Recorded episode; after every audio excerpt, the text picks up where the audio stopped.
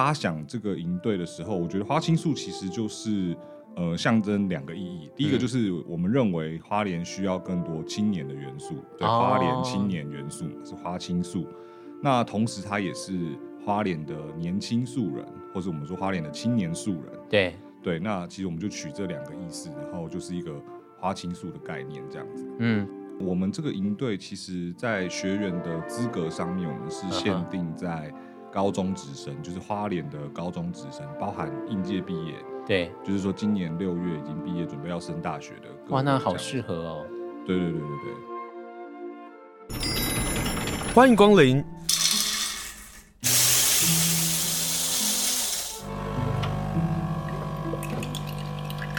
今天的盛情款待，请享用。端午节快乐！在端午节，我们总不免说，你知道端午节是为了纪念谁吗？那，纪念屈原。那纪念什么事呢？纪念屈原自杀。这样，我每次在每次到端午节的时候，想说，哎，自杀不是一件好事。可是屈原自杀的原因，他其实是忧国忧民，然后对于这自己国家的这个现状的事情呢，感到忧心，而后来就投江了。那今天我想要来从这件事情来谈一谈。到了民主国家，其实我们有很多的方式，用民主的方式，用呃体制的方式表达我们自己的意见，甚至于我们可以用投票的方式换掉我们的任何的政治人物。但是在这个过程当中，最重要的是那个过程。那个过程，我们如何能够讨论？如何我们可以把我们自己所关心的事情，或是我们觉得想要倡议的事情，给以提出来，让更多人知道，不会像屈原这样子，他就孤独的投江自杀了。那今天呢，我们并不想要讨论这么严肃的话题，但是今天内容好像还是会稍微严肃一点。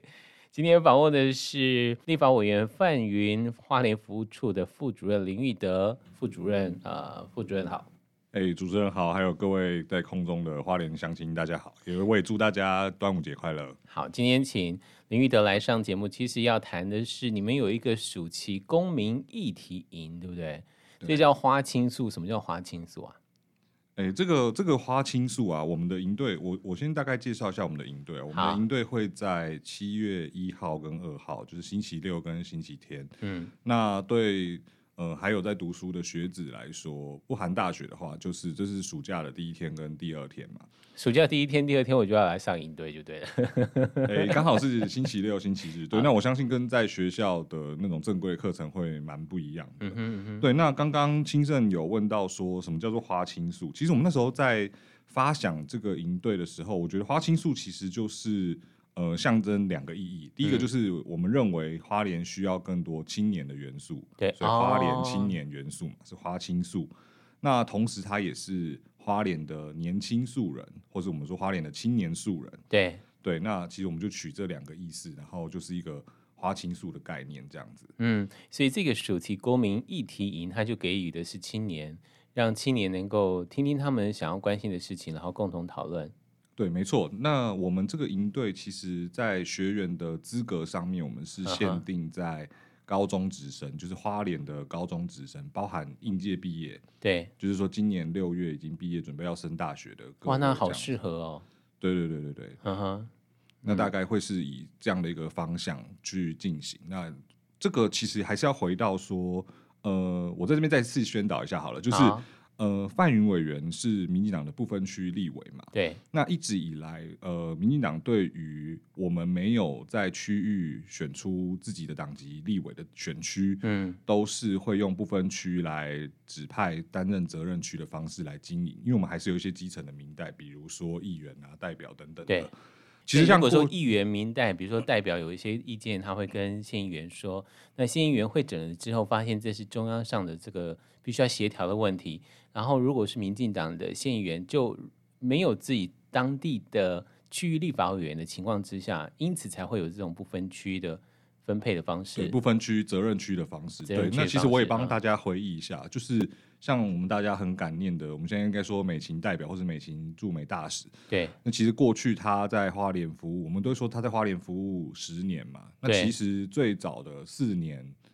也都是，他就也是以不分区的身份在经营花莲，哦。对，那大概我们呃，民进党应该都一直有这样的一个传统，那就是美琴呃离开之后，那就是由范云委员接下花莲的相关的工作。嗯哼，所以持续服务这个不会因为有没有立法委员、区域立法委员而断了，但是会有更多的服务必须做的，比如说我们今天要跟大家介绍的花青树暑期公民议题营。对，没错。那我这边再讲一下，我觉得这个营队的发想啊，其实跟范云委员的个人的经历有蛮大的关系啦。嗯对，那我相信大家对范云委员不管陌生也好或熟悉也好，但是大家都知道他曾经在呃也差不多是这个时间点，就我们招收这个学员的时间，就高中大学的时候，他就参与了其实促成台湾很重要的政治改变的野百合学运。哦，对，那他是野百合学运里面的重要成员嘛。嗯、那其实他一直都觉得他自己的政治启蒙或是对公共事务的热情的这个点燃，跟这个学运是息息相关的。那我认为说，他其实蛮希望说自己经营花莲的这些年，其实可以也办一个这样的营队。嗯哼，某种程度上，可能不是说一定要促成像学运那样的强度，可是他会觉得说，哎，彼此有一些在这个世代，就是呃彼此呃大家关心公共议题的年轻人，他可能并并不一定有适当的机会可以互相认识。我们双我们希望的是借由这个营队搭建一个平台，那让这些人可以。未来可以做一些串联的工作啊，嗯、或者未来可以有一些持续长远的接触，这样子。嗯哼，我觉得玉德刚刚说到一个重点哦，就是可能年长者都是看政论节目，但你知道青少年他们是看什么去关心自己的地方、关心政治呢？他们会听 Podcast。那 Parkes 所讨论的事情，可能让他们也对于政治议题有了兴趣，但是这种就是并不是互动的方式，或者是拥有在地性的讨论的方式，对于地方的青年来讲是。他们也许对于政治多多少少的了解，或是对于议题的讨论多多少少有了一点，呃，想要更深入的接触，可能没有地方可以让他们好好来抒发，或者是是有机会帮他们做一个统合，甚至于在这个辩论跟讨论的过程当中，让他们可以更清楚自己的论述。那今天跟大家介绍，就七月一号到七月二号，由范云委员他们所办的花青树暑期公民议题营。但是公民议题这四个字好大哦，应该是说，我觉得公民议题就是，我觉得这个也怎怎么定义公民议题啊？公民议题嘛，就是我觉得公民议题，其实它就是像像青盛你说的，就是它是包山包海的嘛。嗯哼，对。那当然，那我们试图在这个整个，你可以说所有的议题都是一个公民的议题，因为我们自己身为公民嘛，也就是说公民关心的议题，那全部都是公民议题。哦但是在我们的营队里面，特别有切出四个主题。嗯，对，在公民议题，公民议题本身也算一个主题嘛。对。那接下来是性别，对。然后性别当然也是范云委员很长期关心的这个，是对。然后再来是教育，那教育也是范云委员，他范云委员在立法院是教育文化委员会的招委嘛。对对。那对对于不管是呃我们的所所谓的国民教育，或是偏乡的教育，或是一直到他自己。呃，他自己比较最熟悉的就是高等教育的这一块。嗯嗯、那其实教育议题，我觉得，相信我觉得在花莲的大家应该也是非常关心的，嗯、因为教育可以提供我们很多翻转的机会，或者说教育其实跟一个国家的国力是很大的相关。对。那最后我们的就是土地的议题。对。那我觉得土地这个是专门是。也是因为花莲，嗯、那我觉得土地这件事情，它可以是抽象的，它也可以是具体的。嗯、对，那也许我们等一下后面再细谈一下我们的安排是什么。好，那我们就这四个题目来跟大家来聊聊好了。就是说，从这四个当中，从范云委员所做的努力，到了立法院的时候，它是整个是群体的讨论的，他不会说我倡议这件事情，这个事情就会通过了。那我相信这也是公民议题营上的这样的一个很棒的一个学习，就是我我们如何能够透过范云委员在国会办公室所做的努力，那个过程，那也是在公民议题营上面可以做的。比如说，哈，最近很夯的，老实说，我不大想要谈这议题，就是性别啊，因为比如说这四个议题当中，公民议题、教育、性别、土地，那从范云委员最熟悉的性别上，当你们在七月一号跟七月二号办的时候。我相信一定会有学生在讨论那个性骚扰等等的 Me Too 的事件，嗯、那这样会会在里面被讨论到吗？我我们现在的设计是我不会去预设说，对，有什么东西是可以被讨论到，或对或一定不会被讨论到。那我觉得大家都关心的事情是一定在这个在这个营队里面是一定会被提出来的。像我们刚刚说的那几个主题，其实我们是有有一些是以讲者的主讲的方式，嗯，或是说呃以在地的协力团体他来带一些实作的工作坊，哦，但同时我们也有留下，比如说像 Open Space 这种开放讨论的这个桥段，嗯。对，那我相信开放讨论的桥段的时候，也许像。刚刚这些社会瞩目或是非常近的有有时效性的这个时效性很强的这些议题，都有可能被提出来。对，嗯，好，那我们先从那个讲者来介绍起，好不好？也也吸引学生们，哎，觉得也可以去听一听，然后参加这个议题。好，那我就大概依序的简简略的来讲一下好了。好，我刚刚提到的是，我我觉得这这次我们办在花莲，那我觉得最大的特色就是我们的公民议题的部分，其实是请到了。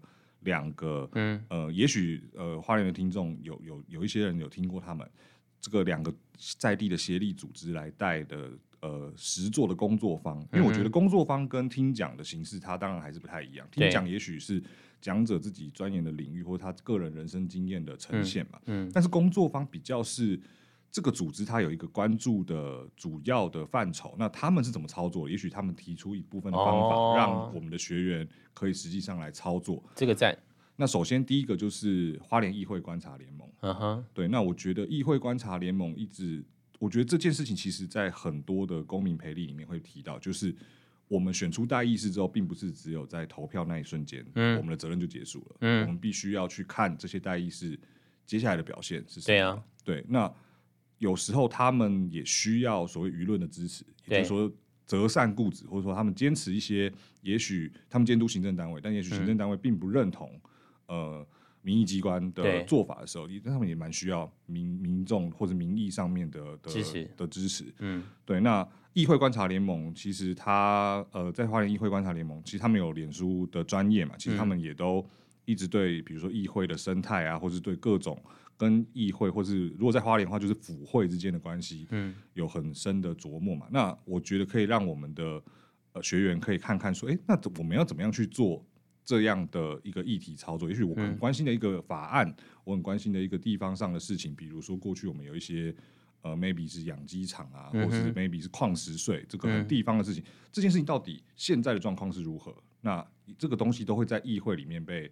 讨论，那可是我们有没有一些工具可以让我们呃更能够了解到事情的全貌或是进展？嗯、也许就是这个这个工作坊里面会教我们的。嗯哼，对。那另外一个工作坊，我觉得也跟花莲的本身的特色很相关。那这个工作坊大概是在。它就不是那么集中在大花莲地区，就是在大概在寿丰丰田一带，嗯哼，叫做丰田移创指导所，移是移居，创就是创造或者创生嘛。哦、那丰田移创指导所他们在做的其实就是两个关照点，一个就是返乡，一个就是移居。移居对，那我觉得这也是这个议题，也许对高中职的学生来说，它不是最迫近的问题。嗯可是他们都心里明白要面对这个问题。对对对，这个我一直觉得这个是花莲人在成年的阶段前后，他一定会做出的一个人生的选择嘛。对，我要么是离乡背井到另外一个地方去移居生活，然后落地生根；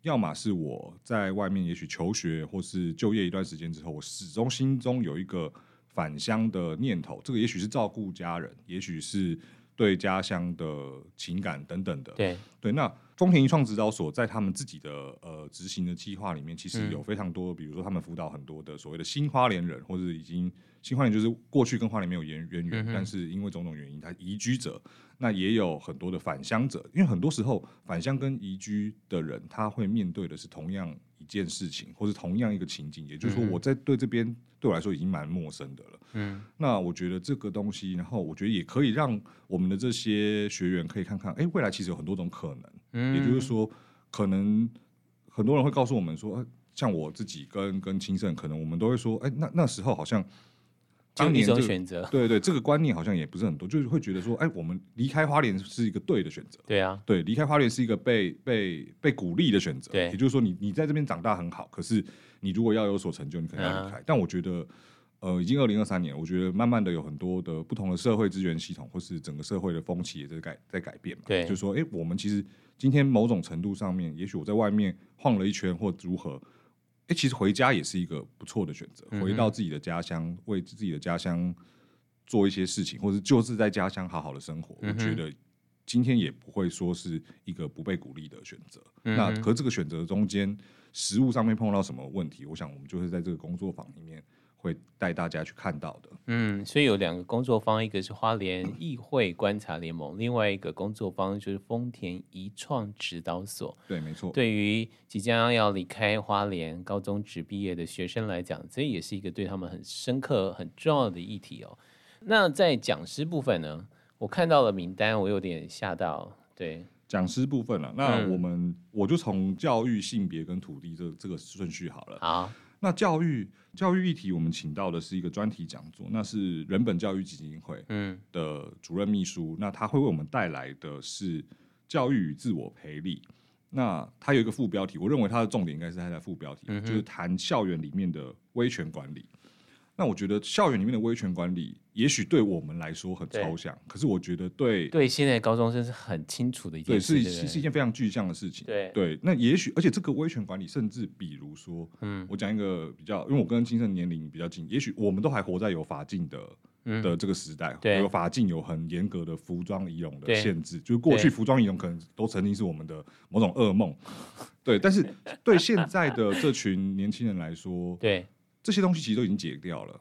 对，那那可是那校园，可是校园威权，它还是会用某一些其他的形式。嗯，嗯对，也也就是说，也许以前在我们的时代，今天忽然升旗或是朝会的时候，呃，maybe 是教官或 maybe 是主任去学校去教室里面收大家的书包，嗯、这件事情也许我们是可以接受，或是我们也我们习以为常，不觉得有什么问题。嗯、对，但是其实，在现在来来说，是有很多的。是有很多的，包括说法律上面的明定，嗯，嗯对。那我觉得校园的威权管理，其实并不是在讨论威权本身，而是在讨论一个人作为，即使他是学生，但是他也有可他可以作为一个人他最基本的权益，嗯，比如说他的隐私啊，比如说他的这些物品，他虽然在学校这是一个群体的环境，可是他还是有一个个人的界限在。那这个我觉得对一个公民的意识是培养来说是很重要的，也就是说，那或者是说。花莲也是会有一些，相信不一不一样的学校，可能有些学校我们会说那是它的优良传统，可这个优良传统放在现现在，或者说放在法令上面，它是不是合适？嗯，那这个这个如果有不合适，或是如何去维护自己的的的权益这件事情，有有没有一些工具，有没有一些案例？那我想都会在这个地方去谈出来。那其实最后我再讲一个很小的一段，那我我觉得。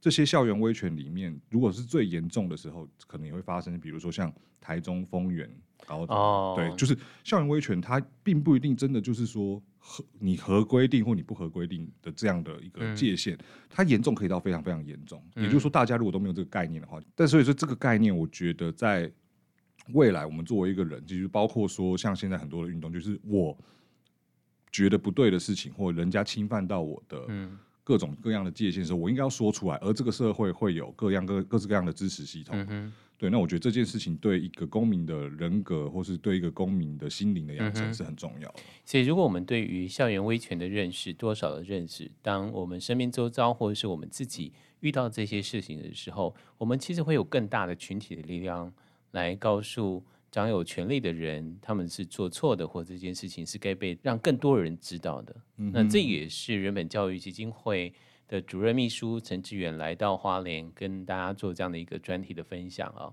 好，今天跟大家介绍的呢是七月一号到七月二号花青树暑期公民议题营，而且它有限定哦，就是嗯，我们已经长大了，各位呢是没办法参加的哈。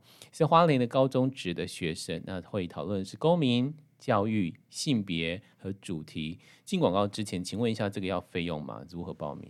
诶，费用的话，就是我们因为范云委员就是服务花莲嘛，所以费用是全免。我们会酌收一个五百元的保证金，但是你参加全程之后，我们就会退还给你。嗯哼哼，对。好，那报名的方式就上立法委员范云的脸书吗？对范云委员的脸书，还有如果是花莲的乡亲，可以比较方便的话，就上呃民主进步党花莲县党部的脸书都有，然后花莲的所有民进党的党公职的脸书上面都有相关的讯息。哦，那甚至可以，如果更不清楚的话，可以直接的来电到花莲县民进党花莲县党部，嗯、我们都会有专人告诉大家更详细的报名的流程，这样子。好，欢迎大家能够参加七月一号、七月二号。呃立法委员范云他所主办的花青树暑期公民议题营。那这是一个包括工作坊，包括了讲者的分享的议题，然后主办单位是立法委员范云办公室以及他的花莲服务处，所以今天访问的是立法委员范云花莲服务处的副主任林玉德，来跟大家来分享。刚刚我们说到这个花青树暑期公民议题营，两个工作坊嘛。然后接下来我们要跟大家介绍的是，在讲者，我们刚刚分享到是人本教育基金会，对教育的议题，对，就是台湾的教育之所以会往前，他们其实占了一个很重要的一个一环啊。那第二个讲者是，诶，第二个我们就呃聚焦到性别的议题好了。嗯、那性别的议题，其实我们请到的这个。我可以先讲这个题目啦。好，性别议题的讲者，他给了我们一个题目，叫做“做自己的发言人”。所以你们请了一个发言人。对，我们请了一个发言人。那这个发言人 对花莲人来说不会太陌生，甚至还可能蛮熟悉的。过去一段时间，对，是我们的总统府发言人，就是古拉斯尤达卡。嗯哼，对，那他是作为主讲人。对，那我们搭配的是东华大学英美系的教授许珍怡老师。对，对，那。两位都是呃女性的讲者嘛，那一位是主讲，那一位是呃许珍怡老呃 Glass 发言人会主讲，嗯、那许珍怡教授会进行主持跟提问。他提问很精彩耶！我要跟高中生说一定要去听的原因，是因为啊，许珍怡老师他是性别的专家，所以他的提问绝对要他把它写下来的，然后再来听 Glass 尤达卡到底怎么回答。对，我们那时候的设计也大概会是这样子。那我觉得其实性别议题，讲真的，性别议题，我们每一个议题设定好像都非常的包山包海。嗯哼，对，就是我我的意思说是这些议题都可大可小啦。那我想像刚刚清盛说的，也许他对对许珍怡老师的过去在在性别议题上的琢磨，或是对他发言的这个犀利的程度都有有所认知啊。嗯，那我觉得其实性别同样的，也许 Grass 尤达卡他会从。我们几个比较能够马上想象到的角度来切入，嗯、比如说女性参政，嗯，女性从政，因为虽然台湾中华民国已经是呃全亚洲或者全世界来说女性政治工作者比例上。比例上面不低的一个国家，对，嗯、但是整个我们必须还是得承认，整个政治或公共事务的这个范围里面，嗯、基本上还是女性还是。没有达到完全的平等，就像是政府的机关，你看那个女性的比例其实很低的。对，比如说内阁阁员里面的性别比嘛。对对。那当然，我觉得作为一个花莲人，嗯、就是说 Glass 发言人，那他作为其实他也当过民意代表，那他也待过公部门，甚至他是目前唯一就是府院党三个发言人，他都具备这个经历的。那这个发言人，我觉得发言人同时他也是。这个角色上面也是蛮特别，因为他发言人是很多时候他是没有自己的，对啊，对，他是为了某个，他可能是为了辅佐他的主观，嗯，对，那他如何去调试他这个这个这个身份？那最特别还有一个，我认为性别本身也是一个身份嘛，嗯、我们认为性别跟身份的关系也很重要。那我们刚刚讲到了身份，也许那是公务上面或是事务性质的身份，嗯、但就像 Glass 尤达卡过去在选举期间，其实一开始。比如说，我们会听到一些声音，就说：“哎，为什么这个人要取英文名字？”哦，但其实这个是他的族名嘛。对啊，对。那我觉得，我今天选择用我母亲或是用我父亲的语言，嗯哼，来作为我名字的的命名方式，其实这也象征一个我的身份认同。你说到一个重点哦，就是如果当他是一个男性参选人的话，他用了。族名的名字的时候，他不会被提问哦，他不会被质疑。嗯哼嗯。可是当一个女性要用一个族语，要用这样的英文，大家不会拼得出来的这样的字作为她的姓名的时候，她就很容易被挑起来、被挑衅、被质问。对，是，而且清盛其实也讲到一个蛮重要的部分。其实不光是这件事情，嗯、其实我觉得在政治的场域，尤其是这样，就是同样一件事情，其实呃，生理男性的政治人物可能。一切都不是问题，对。但是生理女性的政治人物，她其实会的会被批评非常多不适当的一些评论，都会发生在她从穿着到，比如说呃，我们说 body shaming，就是你的身材如何，哦、或是今天一个男性的政治人物他换发型，也许不是一个新闻，但是如如果一个女性的政治人物她换一个发型，也许她会被写成新闻。嗯、我觉得很多时候大家关注的点，其实它还是来自于这个性别上面，我们看待性别的方式，其实。还是有很多进步的空间了。好，所以古拉西尤大卡要谈这个事情，做自己的发言人，从性别的角度看。对，嗯，从性别，然后甚至我我们相信他应该也会谈蛮多他跟他的身份认同，也就是自己作为一个原住民的从政者的这个身份认同的改变。嗯、因为今天如果你去看他的维基百科，他曾他还是有标注他过去的汉名是什么嘛？对，对，所以这个这个转变想必也是有一个呃蛮精彩的心路历程在里面。哦、上次访问他的时候，倒也没有问到这个事情。好，那我觉得是一件很棒的事哦。这是花千树暑期公民议题营花莲高中职限定，七月一号到七月二号，那不用费用的哦。所以呃，刚刚介绍了两个主讲者，那还有呢？还有最后我们还剩一个议题的部分的讲者，嗯，土地的部分了。土地，土地，我觉得在花莲我们是特别，那个时候在设计这整个营队的时候，就是非常的。坚持说土地这个东西一定要放进来。嗯哼，对，因为谢谢你们。对，因为花莲当然花莲，我觉得土地，我们如果讲一个很很老梗的，就是说花莲当然是全台湾面积最大的一个行政区嘛。对，那也是说我们拥有的土地是、uh-huh. 是非常多的，然后总人口也不过是台北一区的区的人数。对对对，那我们这次的土地是采取一个对谈的讲座的方式。我先跟大家介绍两位讲者好了。好，这两位讲者，第一位是来自那个。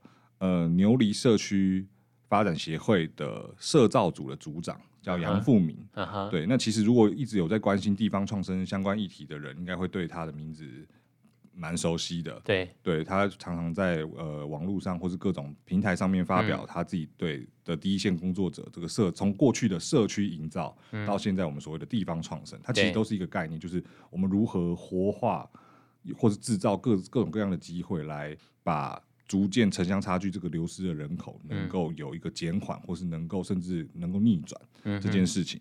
那杨富明他当然是从他的家族的渊源，就是他们的整个家族都非常投身在这个地方创生的这个工作上面。那牛犁社区也是全国首屈一指的，算是标杆型的的一个组织或是一个协会。对，那他一定有非常多关于土地的故事可以讲。另外一位是魏凯，那魏凯是呃，刚好也是我们这次的场地主要举办营队场地的地方，就是山东野表演方。哦，那山东野表演方就是中正路上，对，就是我们这次呃场地的协力端。那会请到魏凯来讲，也就是其实魏凯跟杨富明这两位讲者，他们的求学跟人生的路径也是不太一样的。嗯，杨富明。他从海星高中毕业之后，就进入东华大学的文学院。对，那其实他就是他常跟我说，他就一辈子就待在花莲了。对对，那这个他，所以他看到的大概就是这样的一个，就是他从来没有想过移动，那就是至少是岛上的这个移动，他是没有想过。那其实他可以看得非常的深入。那那魏凯的话呢？魏凯是我们自己的花莲高中的学弟嘛。高中毕业之后，他去了去了台南，他去了南艺大，他读他就是读戏剧方面的。嗯在那边戏剧方面之后，那台南我觉得台南是一个很有我们说很有底蕴的一个城市。好了，对，那这个东西也许在花莲是比较找不到的，但是在那边他也在其他的县市奉献一下自己的心力之后，他还是过去在高中时期他就参与这个山东野这个剧团。嗯哼，那其实后来他回他也是某种契机之后返乡之后，他就接下了团长的这个位置。对，也就是说山东野过去好像是一个学生社团的性质，到现在已经是。呃，有承租自己的办公室，然后有在执行一些呃各种大大小小的专案，然后每年都会推出新的作品。嗯、那这个作品都是跟土地非常相关，包括说呃我们在地原住民作家的创作，嗯、或者说我们在地的一些新锐的艺术家的合作的剧作。嗯，对。那我觉得这个都是他过去他受的这个剧场的训练，然后他把他带回来花莲，然后在花莲呃开花结果。对，那我觉得这两个人的路径，他们对土地的。感觉或者在这个土地上面发生的事情，嗯，我觉得是可以用两种不同的切入的角度，嗯，然后来给我们的学员一些启发。嗯，哎，有趣哎！你在谈土地议题的时候，你找的不是别人，你找的是说故事的人。比如说杨富明，他用可能用文字的方式来说故事，然后魏凯是用戏剧的方式来说故事。可是他们说的故事全都是这块土地上的故事，而且这块土地上许多我们不知道的事情，透过他们的文字，透过他们的戏剧的演出，我们才才发现哦，这一村或是这一区人民的故事其实是如此的精彩而动人。是，那我们有没有机会一次听到这两个人跟大家来谈土地的议题？因为土地上就有人民，土地上就有农田，土地上就有文化，土地上就有族群，嗯、这么多的事情，其实非常复杂。可是如果他们可以跟大家分享，这也是很大很大的收获。然后我看了一下那个时间，他们也不过讲 七十分钟，真的很很短的，我觉得很短了，很短。但是有机会听，实在是一件很过瘾的事情。两个人，对，嗯，对。然后我我觉得我再补充一下，好，我回应简单回应一下清盛，就是说，我觉得土地当然土地有很多我们切入的方式，或者说我们很迫切感觉到土地议题的时候、嗯、，maybe 通常我们在花莲，maybe 是一个开发案。嗯哼，maybe 是一个巨大的公共工程，其实很很很多时候很巨大的公共工程，它也是一种开发案嘛。对啊，就是这个开发案，要么是政府主导的，要么是财团主导的。对，那这个时候我们会感觉到土地的议题变得很明确。嗯，对。可是用来抵御这些，或者说我们用来抵御这些，或是凝聚大家对这个东西有共识的，永永远是回到像刚刚清盛观察到，就是不管是杨富敏的文字构成的故事，嗯，嗯或是魏凯想要建立的。新的花莲的叙事，嗯，我们用来抵御，我们用来描述一块土地，永远不是说这个地方它开发多好，或者什么，嗯、我们不可能永远都是以一个地产商的角度，或是我们不可能永远都是以一个，嗯。呃，我们要去购置房产的角度，这个这个土地上面的故事，永远都会是我们描述这个地方的第一优先，嗯，也就是说，而且这个东西是会被像一个火炬一样会被传下去的，也就是说，花莲人就是会。流传一些属于花莲人的叙事，嗯、对花莲人的的故事，这些东西都会是形塑我们对这个土地认同最重要的一环。嗯哼，而面对新时代的到来，其实说故事的能力一直都是教育工作者提醒我们家长跟提醒我们的青年学子，这个是一个很重要的一环哦。那如何能够好好说故事？如何能够好好听一个动人的故事？那在这一场的花青树。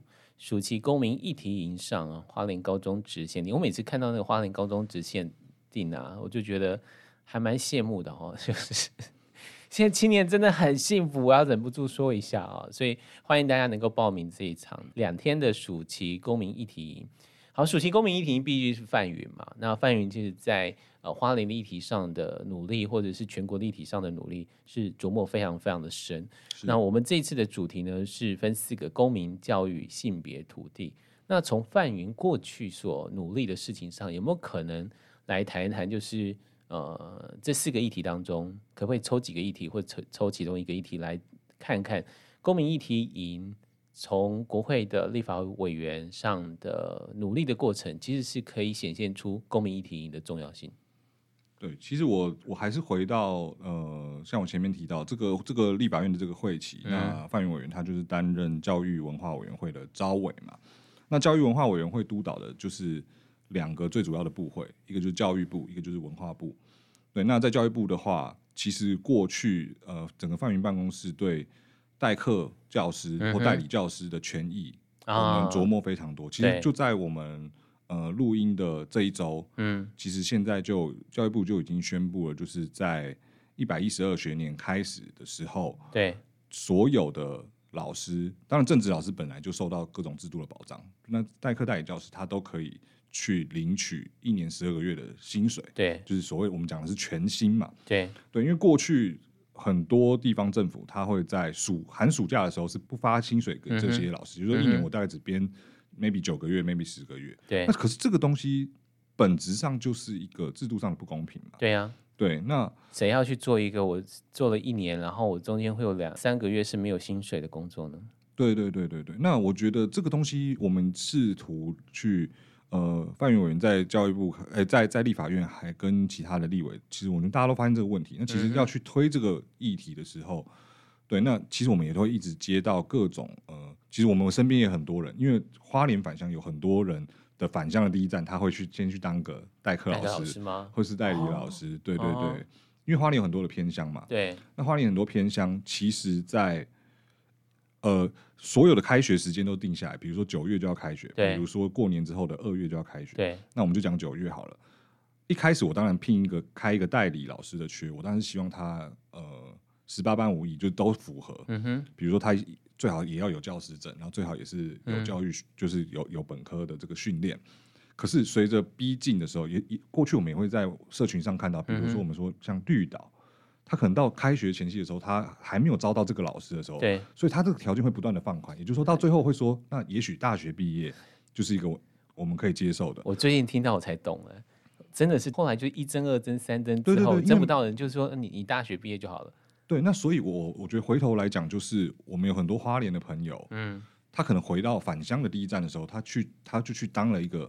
这样的代课代理的老师嘛，嗯、对，那他可能就是哎，那可是这个东西，也就是说，在少子化这个浪潮袭来的时候，嗯、整个教师的总量一定会受到管制嘛，就是不会开出那么多正职的缺。对，这当然是另外一个结构性的问题。可是我们应该也要保障这些，不管是代课老师或是代理老师，他的劳动权益。嗯、对，就像您刚刚说的，这一个工作，也许我就签个一年的合约嘛，一年就两个学期。可是这个两个学期里面，居然是会有。两到三个月，原来是不给我、嗯、不给我薪水的。但我觉得对一个呃求职者或对一个劳动者来说，他的生计是需要多重考量。这、嗯、然后这个这个给他薪资的方式，也会对他的生计造成多重的打击啊。对呀，对。那我们怎么可能期待一个代理老师？我们希望他就是把教学做好。对对，不管他是正职或者什么，我们相信他有教育的热忱或者什么。嗯、可是我他如果一年就是有两三个月，他还要为他的我们说为他的饭碗，为他的收入。来劳烦的时候，他怎么可能把教育的工作做好？嗯、我觉得这个都是息息相关、环环相扣的、啊。而饭运委员或者是其他教育委员会里头的委员所关心的，就是其实他都会影响到孩子的受教权。是是是，是。那从孩子的受教权来关心，呃，这些代理老师的权益，甚至于可能他们即使回到了十二个月正常薪资的时候，他们的工作会不会增加？这也是范运委员在讨论的事情。因此，从发现问题。推动议题，然后进而被支持这样的一个过程，这也是暑期公民议题营上，我我相信可以琢磨更多，可以有机会听到更深入的东西。对，没错，嗯，就我我觉得作为一个公民，他有今天我们说很深入的去第一线的去参去接触，或者刚刚您讲的这整个流程，当然你可以去，嗯、你可以就投身公共事务，也许你就是去当助理，对，或者你就是呃。加入政治团体，对对，那还有另外一种方式，那这这个就是我我我是说，像我们委员，那他我们就是大概是这个路径的。但是你还有另外一种方式，也就是说，你 focus 在很具体的议题，嗯，你可以像我们邀请到的 NGO，嗯，有教育的，有土地的，甚至有偏艺术人文的，嗯，或者有宜居的，或是有公民的观察议会的联盟这样的组织，嗯哼，你可以很具体的加入所谓的 NGO 或是倡议的组织，嗯，你可以对你。你最感兴趣的议题，或是对你来说最有感的议题，你还是可以做一个倡议的工作。你倡议的工作最后还是会回到，你会去游说，比如说立法者，或是去游说执行者跟行政者。对，我觉得这就是一个公民，他对于很多事情，我们我们常常在讲一句话，我们也是引用那个前一阵子很热门的戏剧嘛，就是对很多事情，我们不要就这样就算了。其实我们就提供各种，提供几种方式。对你，你这个这个议题。它有直接切入到体制内的做法，对，但他也有可以在体制外利用舆论啊，利用对民意的这种倡议的模式，这都这都是我们想要跟我们的学员分享的。好，今天访问的是立法委员范云，花莲服务处的副主任林玉德。那他刚刚说到的是，我们不要就这样算了。那如何能够不要就这样算了呢？在今年的夏天的第一天、第二天，暑期的第一天、第二天，我们就来参加花青素暑期公民议题营。透过这个议题，让我们来关心我们自己所关心的议题。政治是管理众人的事，而众人必须要撑起公民议题讨论的机会。今天非常谢谢玉德林玉德接受我们的访问，跟大家来介绍花青素暑期公民议题。谢谢您，谢谢。好，谢谢大家，欢迎大家来报名。